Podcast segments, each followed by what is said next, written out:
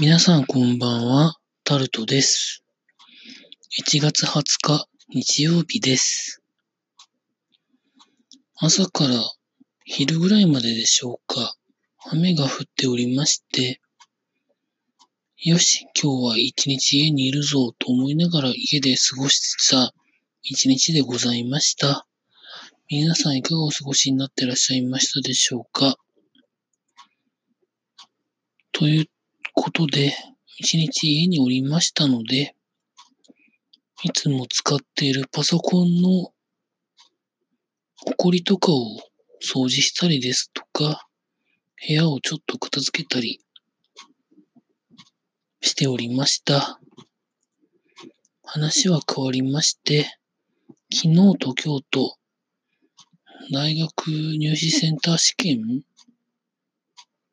があったようでして、毎年試験があった翌日ですかね、新聞に問題が載ってるんですけれども、毎回見て、あの頃はこんなんだったな、みたいなことを思ったりするんですけれども、数学はまだわかるかなと思ったりもするんですけれども、あの、社会科の分野ですよね。地理とか歴史とか世界史とか日本史とか、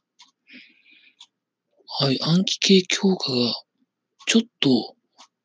えっと思うことがあってわからないなと思うことがあったりですとか、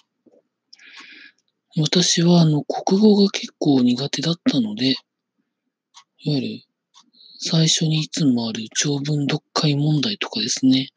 苦手でしょうがなかったので、なんか、なんでこれはこうなんだろうみたいなところをね、ですね、わかんないなと思いながら、